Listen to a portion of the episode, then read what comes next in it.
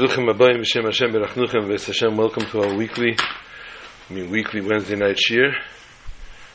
This is Nishmas, Ephraim, Chanan Yom Teflipa, Shmuel Yaakov, Ben Moshe, who's finishing, they're finishing Kaddish now, 11 months, Jeanette Bas, Ibrahim HaKoyin, which they're finishing Kaddish now also, 11 months in a few, next week or so, and Chaim Ber Yosef.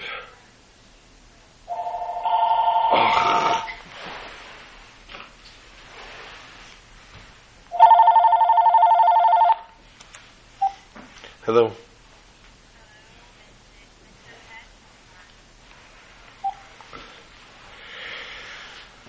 Sorry. Take this away from me, please. Anyway.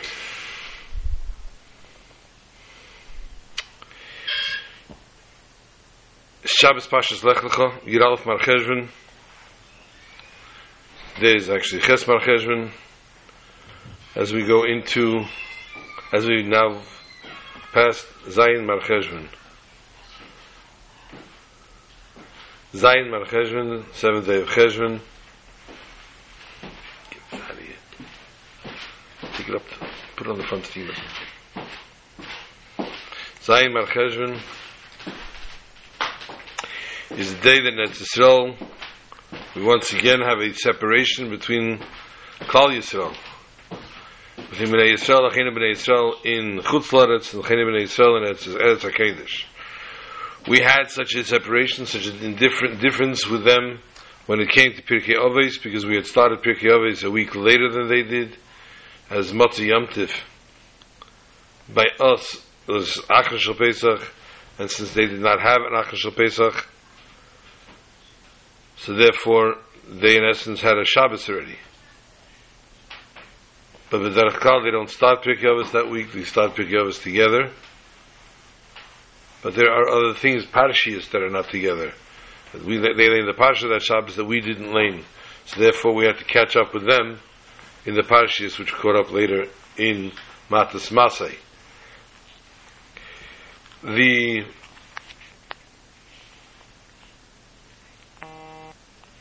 din is on Zayin Mar Cheshvan in, in Eretz Yisrael they start to say the same Talamot Levracha only in Eretz Yisrael not here in America or anywhere else in Chutz Laretz the reason they start saying in Eretz Yisrael is because why do they wait till Zayin Cheshvan is because that is when the last Yid that left Eretz Yisrael from from from Eile Regel Mali the Regel arrived home the furthest part of Eretz Yisrael from Yerushalayim. And therefore, in order that this fellow should not perhaps get soaked in root, the Yidden that were waiting for the rain so their fields can be irrigated, and that, pray, that would want to pray for the rain so that they have fields growing, refrain from such. And they hold themselves back and they wait until this last Yid gets home so that he does not get wet. On the suffix that he's not home yet, the Yid waits to save his Saint Alamat Levracha. Although it's a Vadai, it's definitely not helping the irrigation of his fields.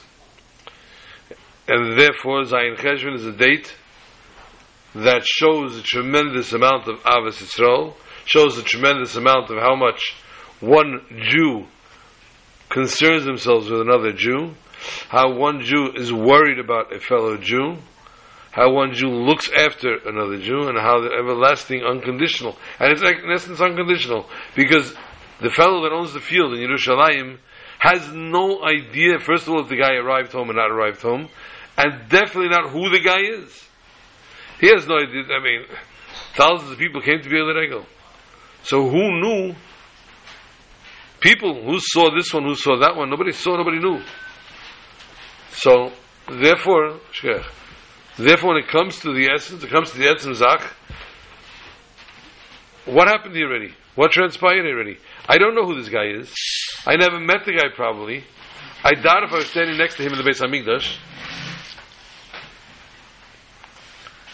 And all of a sudden, you want me to not just worry about him, not just concern myself with him, You're telling me to sacrifice my own parnasa, my own livelihood, on a suffix that he might get wet. And you know what? Who says he came this year? Not everybody came all three times in a year. People came once in three, once in the three times sometimes. So it's very possible that this fellow didn't come this Yom Tiv. Maybe he came in an easier Yom Tiv. Maybe Shavuos was easier for him. The travel was good both ways. Pesach could be that the travel was tired, it was tedious on the way here because it could still be winter time, etc. After after Sukkot, it could, it's harder also because Sukkot is a harder Yom Tov. Shavuos the easiest of the Yom Tov. Maybe he came to be the regular on Shavuos because that was easiest for him. On this suffix, on this svek sveka, I am sitting here and waiting not to pray for rain because God forbid maybe a Jew who I have no idea who he is get wet.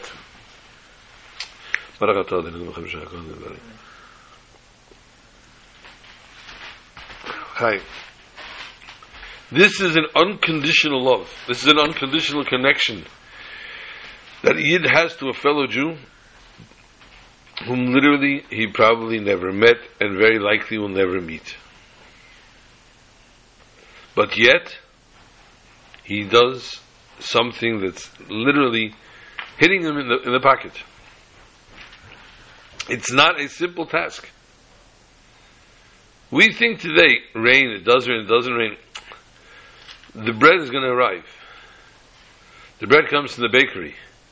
They grow it.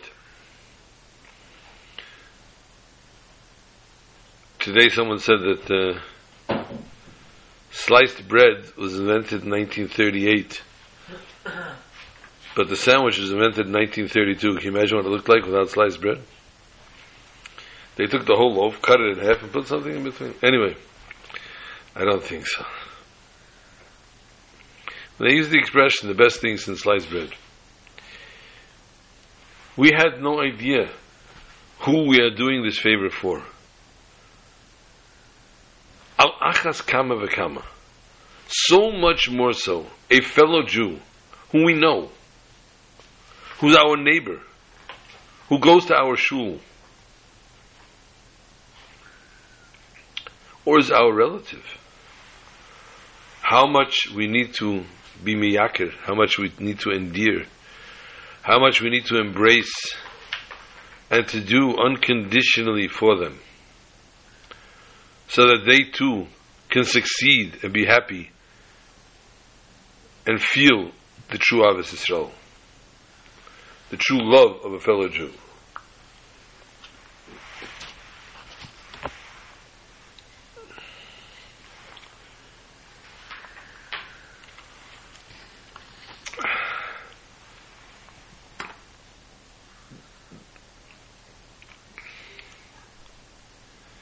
Yud Aleph Marchezra. Rachel Mevakal Baneho. The day of the passing of our mother, Mama Rachel. Rachel Imenu. Hayatzeit. Huh? was last week, no? Right, Aleph Chezra, this Shabbos. It's coming Shabbos.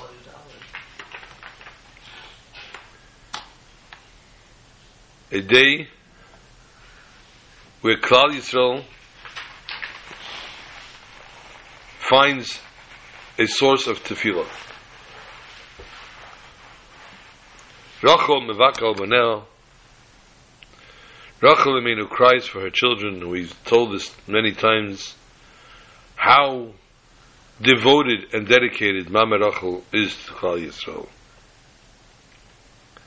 And it's her tears that are answered. Yeshachal efulasech, the schara that it has for what she had done, and because of that, v'shavu banim ligvulam, may we merit to actually see that happen.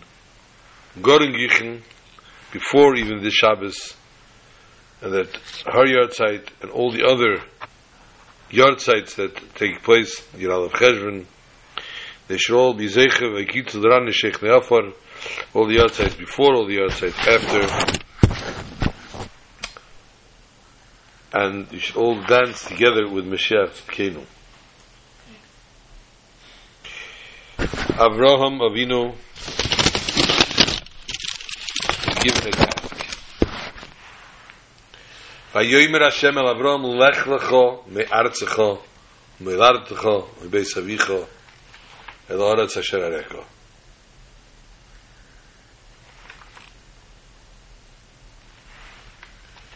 Avraham Avinu is told, go. Go. Leave from your land, your birthplace, your father's home.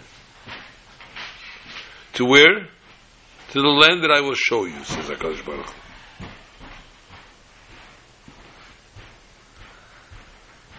In essence, when someone is entrenched or someone is living all their lives in a certain place, when they leave that neighborhood, when they leave that town, when they leave that city, they leave that country, that state, that country, they've left it all behind. They left their land, they left their birthplace, they left their father's house.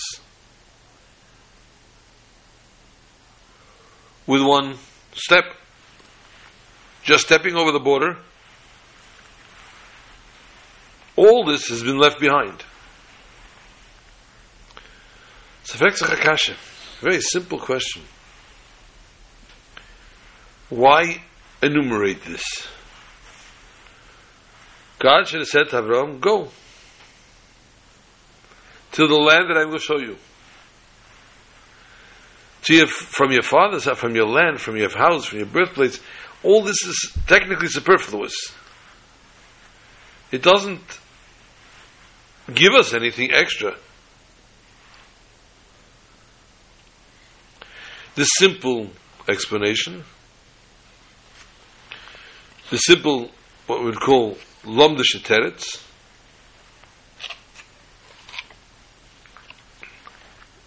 with each command that HaKadosh Baruch Hu gives us, we get another mitzvah if we keep it. So the fact that HaKadosh Baruch Hu gave him a mitzvah, go, you got a mitzvah. From your land, it's another mitzvah. From your father's home, another mitzvah. From your birthplace, another mitzvah. So by his actual one step leaving out of all this environment, leaving his whole surroundings, he has done four mitzvahs. So in the simple layman explanation, Hakadosh Baruch Hu is enhancing the mitzvah, not just giving it as a one single mitzvah leave and come to where I'm telling you, giving him a mitzvah of all the different levels of where he's going.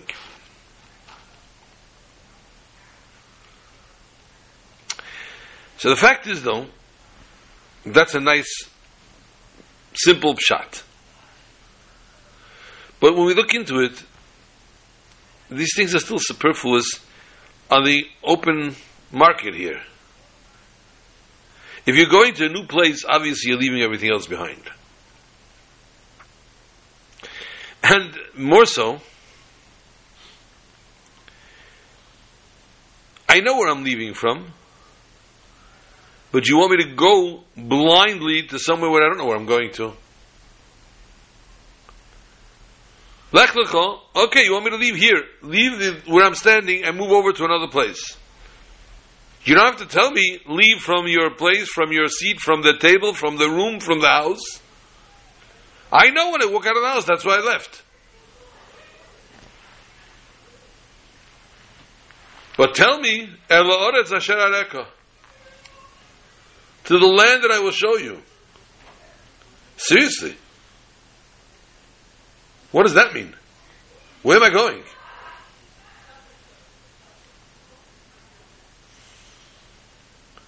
Fact that I'm ready to, that you're telling me to leave my area, to leave my home, I'm, I'm ready. I'm accepting that. But you're telling me to go blindly and wander in the desert?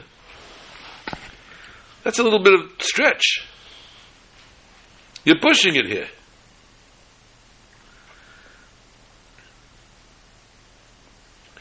But this is what Avram's told. A list of ways leaving from, but yet nowhere, no forwarding address. Another question. It's Teda. Eliyatzur, it was important between the conversation of Avram Avinu and Ebishter for HaKadosh Baruch Hu to tell Moshe this way. What do we learn from this? What is this teaching us?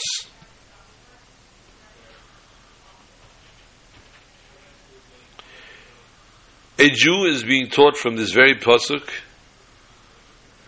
how one needs to reach and achieve his ultimate destination in his service to HaKadosh Baruch Hu. It is a journey of many steps. And one needs to rise above all his personal constraints, all his motives,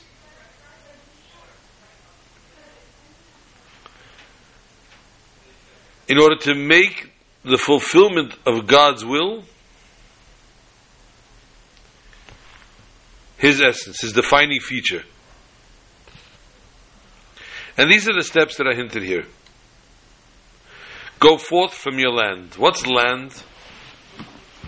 A person lives in a land, land is nature. It grows. It, we said before, they need the rain so that it'll grow, so that it'll be cultivated. That's land. Nature. Abandon your preferences that you naturally gravitate towards. What you naturally gravitate, what naturally pulls you in, what you naturally go for or think about, the standard way of life and living that you have, telling you to leave this behind. Abandon that. Then I tell you your birthplace.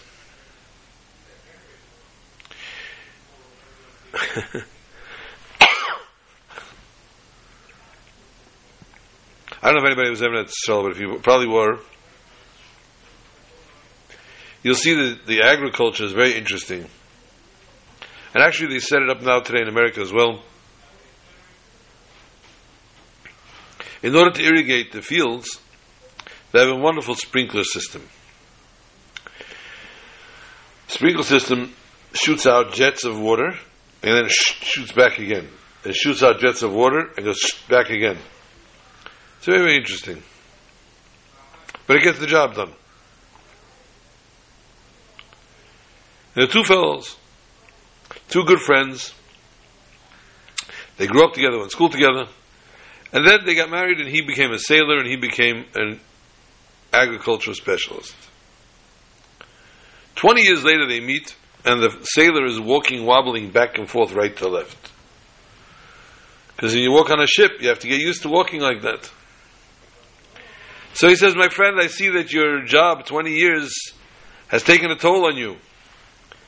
It actually affects you physically. So what should I say? I got used to walking like this. But tell me, but the agriculture didn't affect you at all? He goes, Okay, so if you didn't see that, you don't know what that was.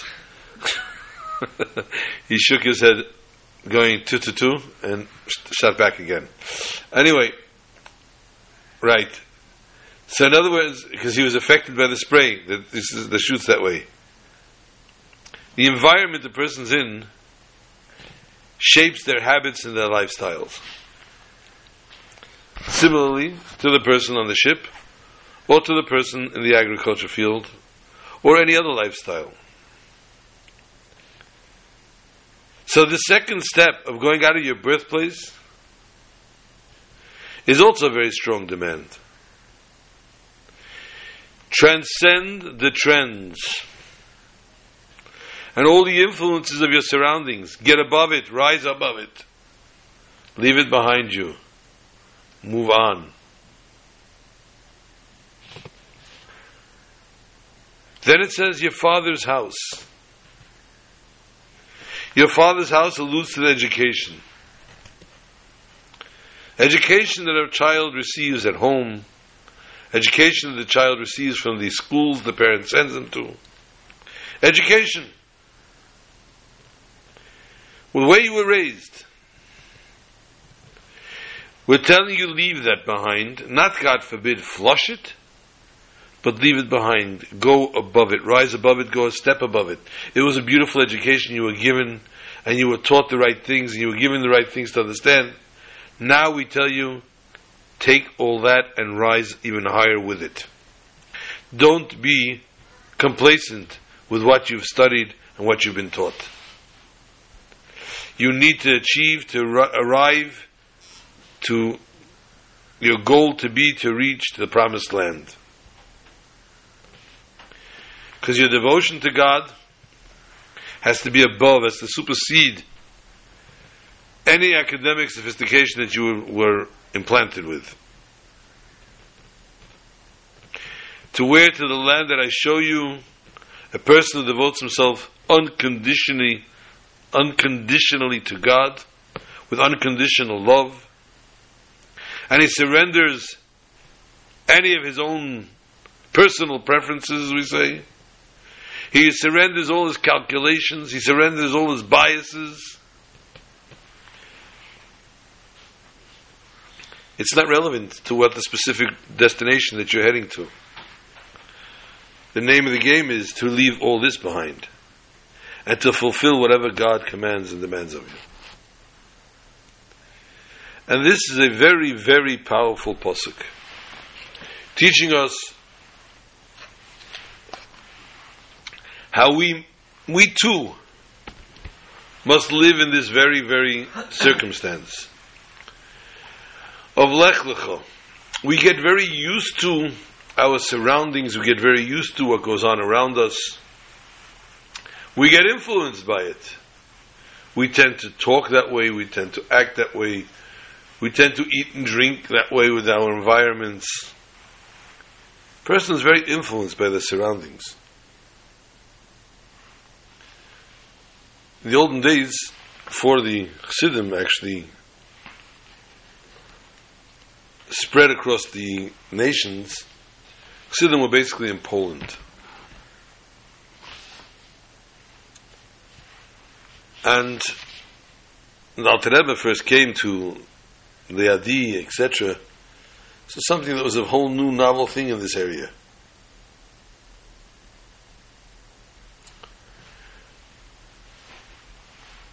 And there were different families that used to live in different um, surrounding villages, and some of them were just very simple, simple Jews who knew nothing. And then you had Chassidim that was dispersed in different places, just living in, in random places. You had the Litayim, you had Vilna, you had all the people, the, the hubs of the Litayim. One of the Chassidim of the Alter Rebbe, Rabbi Yechanan Zev from Haradok, was a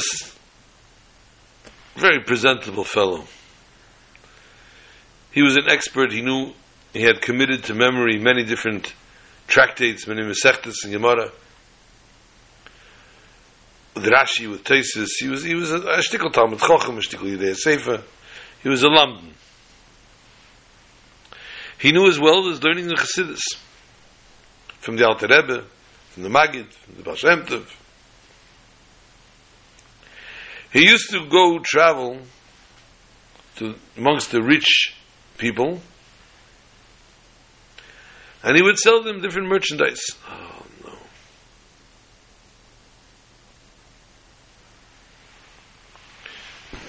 He would sell them different merchandise.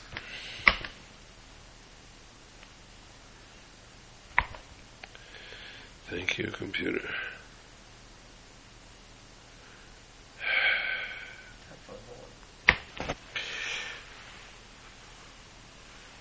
And he made very, very well. He made Baruch Shem a lot of money.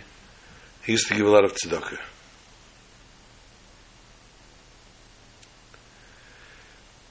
Rabbi Yechanan always made sure, though, in his travels, that he stayed in the Jewish environments.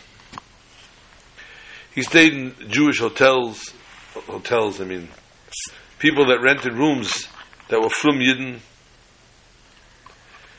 And he would sit, he would learn, he would learn there with people, there were people who would learn with him. Shabbos, he was very careful to be home. He knew what he needed.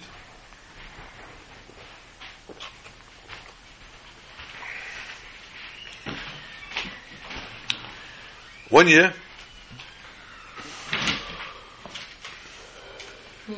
he came to the Alter Rebbe. The Alter Rebbe told him, I want you to travel to Russia. This was unheard of in those days. Russia, out of all places. The Alter Rebbe sending him. The Alter Rebbe told him, I want you to go to Smolensk. Smolensk in ge- geographically, if you want to know, is the most far west town or city in Russia, northwest. It would be similar to going from New York to Los Angeles. That's what Smolensk is. Smolensk is actually Smolensk is actually on the border between um, on the border between Russia and, and Ukraine. Not sorry, Russia and, and White Russia, Belarus. The city of Lubavitch is in Belarus. Anyway, I told him go to Smolensk. I want you to go there and do your dealings there with the people there. Much to his chagrin, as we would say. But the Alter Rebbe told him to, and therefore he did it with kabbalas ol. He traveled to Smolensk. And the people there were not exactly his style people. He was there five months straight. He did a phenomenal, phenomenal turnover in business. Everything was amazing but the surroundings and the people and the, they were just shall we say not his speed. He was very disappointed. He came back to the Alter Rebbe and told the Alter Rebbe what's going on. The Alter Rebbe heard him out and said it says until him Hashem etzadigover kinonu v'darki yechpotz Kodesh Baruch Hu directs a person to go where they need to be and there is he's blessed in his ways.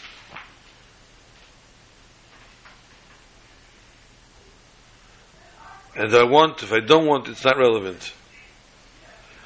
After Sukkot, the Rebbe said, you go back to Smolensk. This time, he took went with a different attitude. And with his new attitude, he took Yidden that were not necessarily learned people, Yidden that weren't even recognizable as Yidden, and he sat and he spoke to them, and he taught them, and he brought them into the fold of Yiddishkeit. He gave them the chizuk they needed. He gave them the Yiddishkeit they needed. And he returned afterwards, a few months later, to the Alter Rebbe, Pesach time, with a whole different report now how this these people these people became frum, became this, became that. And he gave the Alter Rebbe a large donation because he had earned Baruch Hashem a substantial amount. And the Alter Rebbe said, I want to take now and hire teachers. You will network these teachers and tell them where to go in the area, of Smolensk and the surroundings. Who is in need of a teacher? Who is in need of a to teach children or to teach adults, whatever it might be, and you will set them up and find them homes. And this is what it's talking about when we say you leave your environment. A chassid who always made sure to be home Shabbos, a chassid who always made sure to be in a hotel that was Yidden, to the people that are Yidden, that are, that are lame de that knew how to learn, so that he should not be influenced, and they should not be taxed with the world of, quote, shall we call it a chashom, ignoramus, with people who don't know and don't want to know and don't want to learn. And he left his actual environment of a chassid, one who sits and learns Torah, and went to a town and built and made that a Makom Torah. We learn about Leit and Avram in this week's Parsha. Avram and Leit part ways for many different reasons. The Medrash Pliya that we've spoken about many times. Imam Ayamina, Asmila, Asmila, Ayamina. If I go right, you go left, you go left, I go right. And the Medrash Pliya says, Aser to Aser. Torah tells us one needs to give tithe, one needs to give meiser for money that they earn, 10%. Tells us the Torah, Imayimina, if you will take that dot on the aleph, on the ayin sin reish, and you put it on the right side and you make it asher, that you become wealthy, it's your money and you're not giving anything away. Then says the Torah, Asmi'ila, I'll go to the left, and to Aser, you will remain with only 10% Chas However, Asmi'ila, if you put the dot on the left side and you say Aser, and you immaculately give your Meiser 10% from everything you earn, says HaKadosh Baruch Hu, I will go to the right and I will make it to Asher, and you will become truly wealthy. So Leit and Avram part their ways. And Leit gets captured. And we hear the story with the kings, the four kings, and the five kings and the war and the battle. How did Avram know that Leit was captured? He didn't get a text. He didn't get a WhatsApp. He didn't get an email. Tells us that Torah vayove apolit vayagid lavram ivri. The fugitive, the polit came along, the fugitive, and he told Avram the Hebrew, the Jew. Who is this fugitive who came to tell Avram that Leit was taken as a prisoner of war? And the Medrash tells us the following. The fugitive was Oig. Oig Melech HaBashan. Where did he get a name like Oig? Because when he came, he found Avram busy with the mitzvah of Ugais. Ugais matzahs. Avram was making his matzahs for Pesach. and therefore, from the word Uga, he got the name Oig. The State Medrash so says. Then the Medrash continues. You are such a nice guy, Oig. You were so worried about Avram Avinu that you came running to tell him about Leit? Eh, anechtige tug. He figured out Avram is a very, very zealous man. And he goes full force into everything that he does. I'll tell him that his nephew, Leit, was captured and he'll go to war to, to save him. I, the odds are way, way against him. He doesn't have an army anywhere near as strong as these other armies. He doesn't have an army at all, for that matter. So, so what's what's the rationale? There's no rationale. A Jew is in, a not a Jew, a relative is in trouble, family member is in trouble. Ich. I run and I do what I have to do. I, I will suffer the uh, consequences. I, Achashon, could even be killed from this. I need to go do my ishtadlus to go help my member, my family member, or somebody that's amongst from my camp. So what does Oig say? I'm going to send this zealot out to battle. He's going to get killed at war, and I'll marry Sarah. That's what that's what Oig's intention was. He wanted to have Avram killed so he can marry Sarah.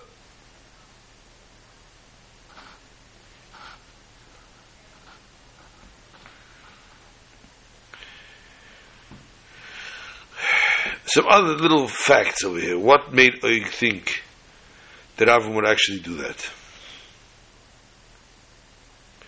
He saw Avram was occupied, preoccupied with what? Making matzahs.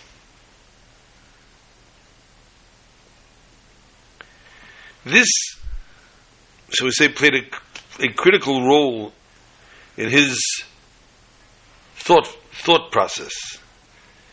This told Oig what kind of character Avram Avinu was. And this helped him mold his plan. Matzah, as we know, is is michla the memnusa. Is a bread of faith, food of faith.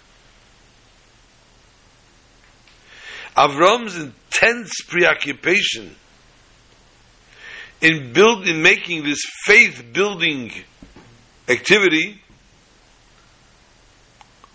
was a reflection on his supernatural relation to God.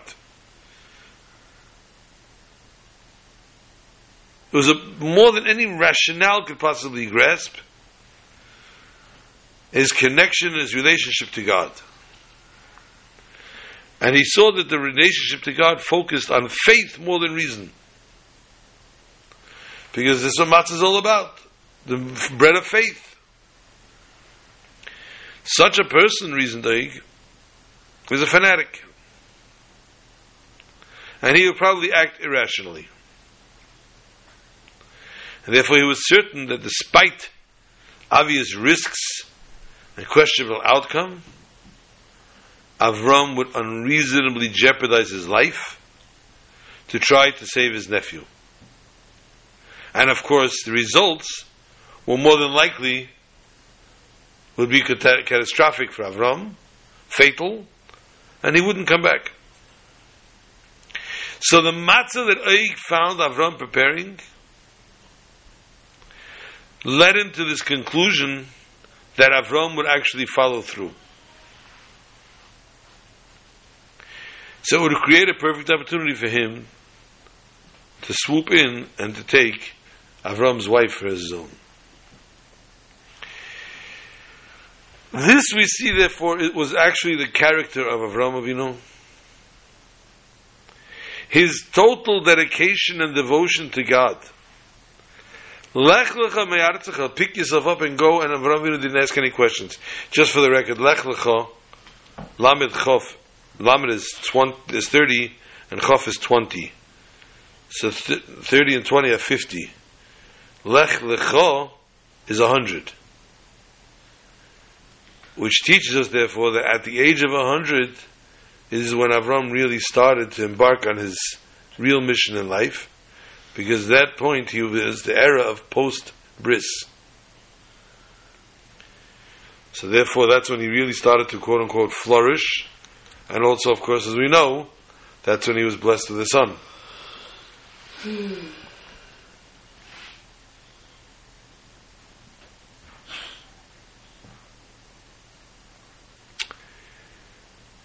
We come to a point here. Avram is told, go out from your land. The last time we heard his name mentioned, he was born. So in essence, we're missing here several decades of his life. It's not recorded, written in the Torah. Not even a brief description. There says, Noach ish tzaddik. Avram, who discovered Hakadosh Baruch Hu, discovered his Creator. Avram, who risked his own life to teach the world about about about God. Years before Hakadosh Baruch Hu came to talk to him, he was scored home his Gemara Nedarim, Lamed Beis Aleph. 32, side 1. This very Avram, still, Avram went through 10 tests, one of which was to sacrifice his child, whom he adored and loved so much. And he came through with flying colors on each test. And yet, no title. Avram is introduced by telling us that God commanded him, Enters Parsha of Avram. Where he was till now, who is this Avram? What kind of person was he? What was his status? Mum, not a word.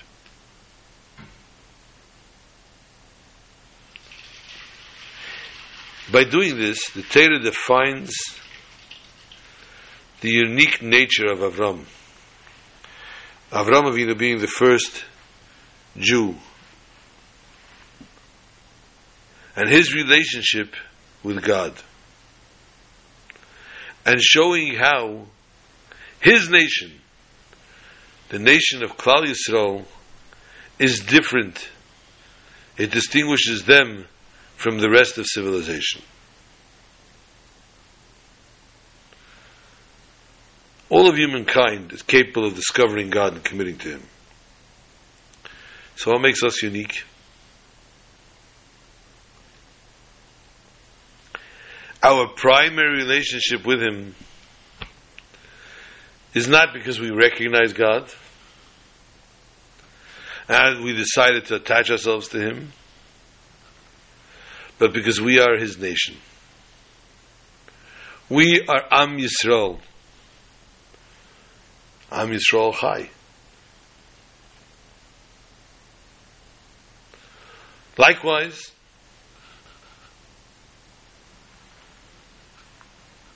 the mitzvahs that we received, the 613 mitzvahs, that are Amach mitzvahs say, and Shasa mitzvahs say,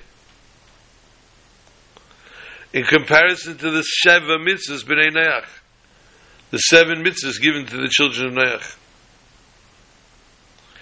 Our mitzvahs therefore have a direct impact on the entire world. But not only on the world, but this is God's desire. God created the world,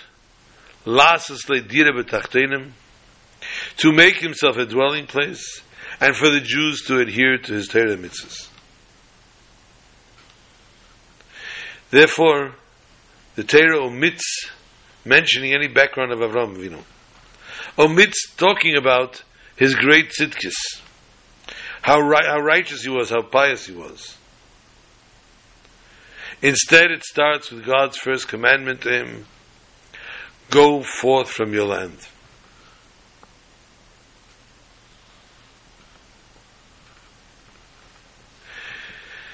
Giving us a lesson that in order for us to develop a meaningful relationship with God,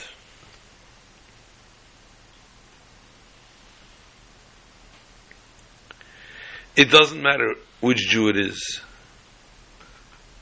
It doesn't matter how well learned you are. It doesn't matter where you're coming from. If you belong to the Jewish nation, you are part of Am Yisrael, you automatically have that connection, that perpetual connection to God. Not only do you have that connection, but you can achieve with that connection more than any other nation in the world.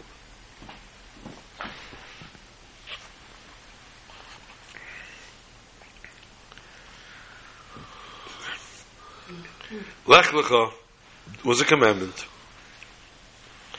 It was a direction in which he was given to go.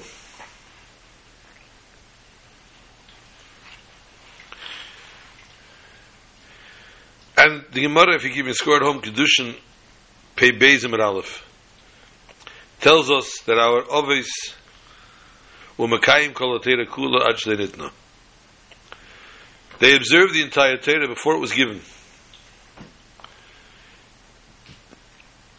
Chassidus explains, however, that the mitzvahs that our forefathers did and accomplished before Matan Torah did not have the ability to actually impact and transform the world, the physical world, in a lasting way.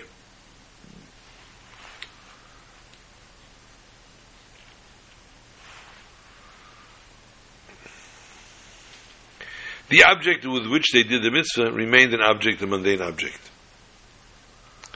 However, Maisa of a similar banim. It's the Maisa, the work of the forefathers, that ultimately paved the way for us to be able to do a mitzvah.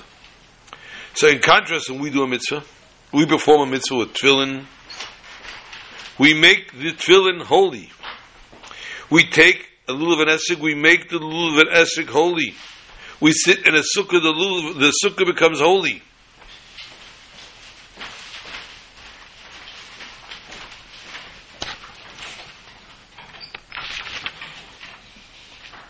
And this is only because our forefathers paved the way for us. They established our destiny. So therefore the mitzvahs that they were Makayim opened the doors for us paved the road, as we say, for us to be able to do the mitzvahs that we do today.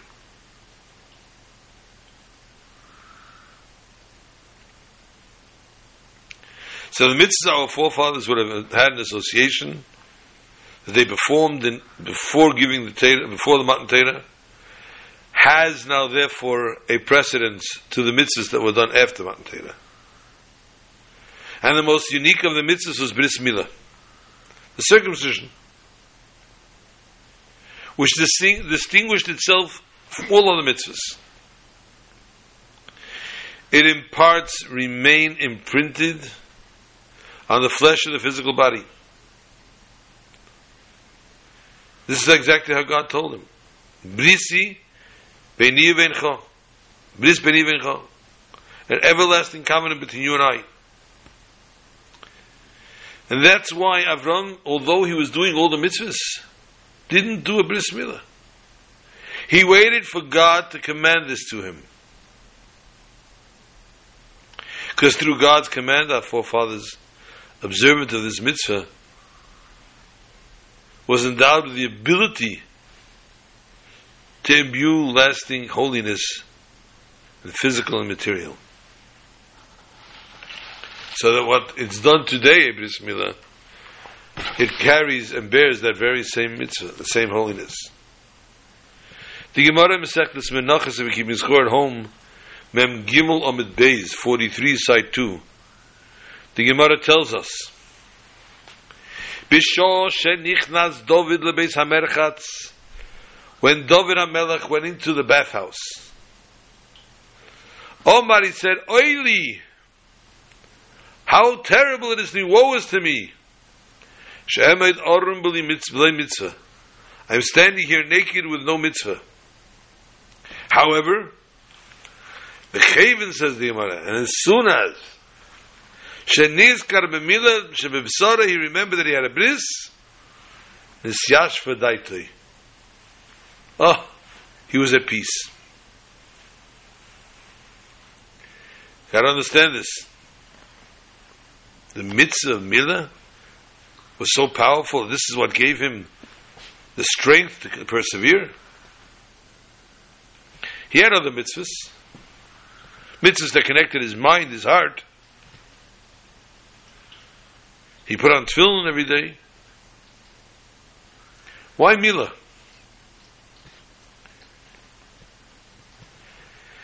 Some will say because the mitzvah, other mitzvahs is a schus, the mitzvah stands, even after you did it. The merit stands. For the actual action that you, uh, you achieve, that you've done. Like putting on film, where you're tying your head and the mind. Your heart, your heart and your mind. But the mitzvah of tefillin is while you're wearing the tefillin. The accomplishment this tefillin for you is while you're wearing them. Once the person takes them off, he's not doing the mitzvah of tefillin. Mashenkin Milah is perpetual. So it's not just taking off the orla that needs to be done by the circumcision, taking off the foreskin, but the mere con- the concept of being gemalit, of having a bris, to be mohol, for every day in the person's life, they will always be mohol. This happened eight days old, and therefore it continues forever. So therefore we see that the person is Mekayim the mitzvah of Milah every day of his life, at all times. And that's why we understand why David was appeased with this. Because it was a mitzvah that was so strong that it gave him his whole life. So in essence, the mitzvah Milah has three parts to it. The taking off of the arla, taking off the foreskin, the actual action of the milah, and the fact that one should be gemalit, shiemol, that he should be gemalit, he should be circumcised by a proper orthodox male on the eighth day onwards, not before, not in the hospital, not by a reformed doctor, etc. And not without metzitzah b'peh. That was a two. It's worthless without any of that. We need to understand these three things, how this attaches us, attaches us to God. Mohol, the concept of being mohol, is the concept of asay toiv, to do good. To reveal the essence, the inner good, which is hidden within our nefesh, within our soul. With machshava, dibur, maise. Thought, talk, and action.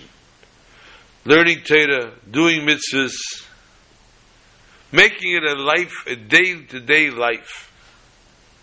With himself, with his surrounding friends, his neighbors, his family. Whoever he could reach to the Derech HaTorah, this is the concept to be moho, to do the good. Then we have Shaloi Yehei Oral. You're not allowed to have the foreskin. Foreskin needs to be taken off. This fact is the opposite, the Sur Meirah. Turn away from bad.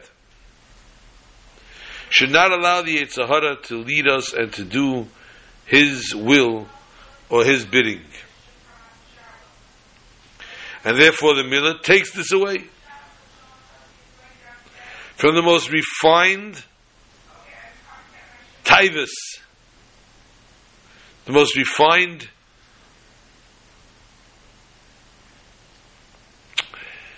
yearnings that a person has. Oops.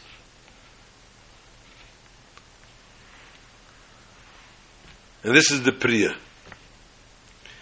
And even someone who had these two things, he took off the Arla and his mole. He has to have also the third Indian, the mitzvah of Milah.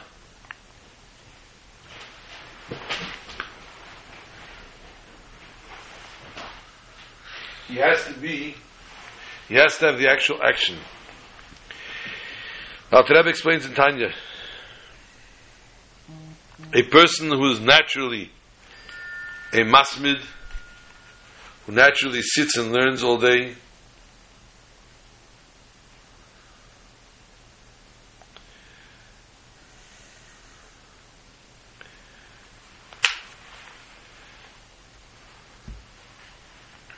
He's doing the Asay His nature does so. He's mole. Or sometimes a person's cold in nature. And he acts always coldly to the all the surroundings and all the different things that a person could possibly want. He's not oral. He's surmera. This person needs to work on himself. No matter what his nature is, the warm nature or the cold nature, and rely on a total new nature that he has to acquire for himself. And this is called a Shalei Avdu. Only someone who fights with his Yetzer Hara is an Eved Elikim. From here we learn a special lesson for each and every Jew.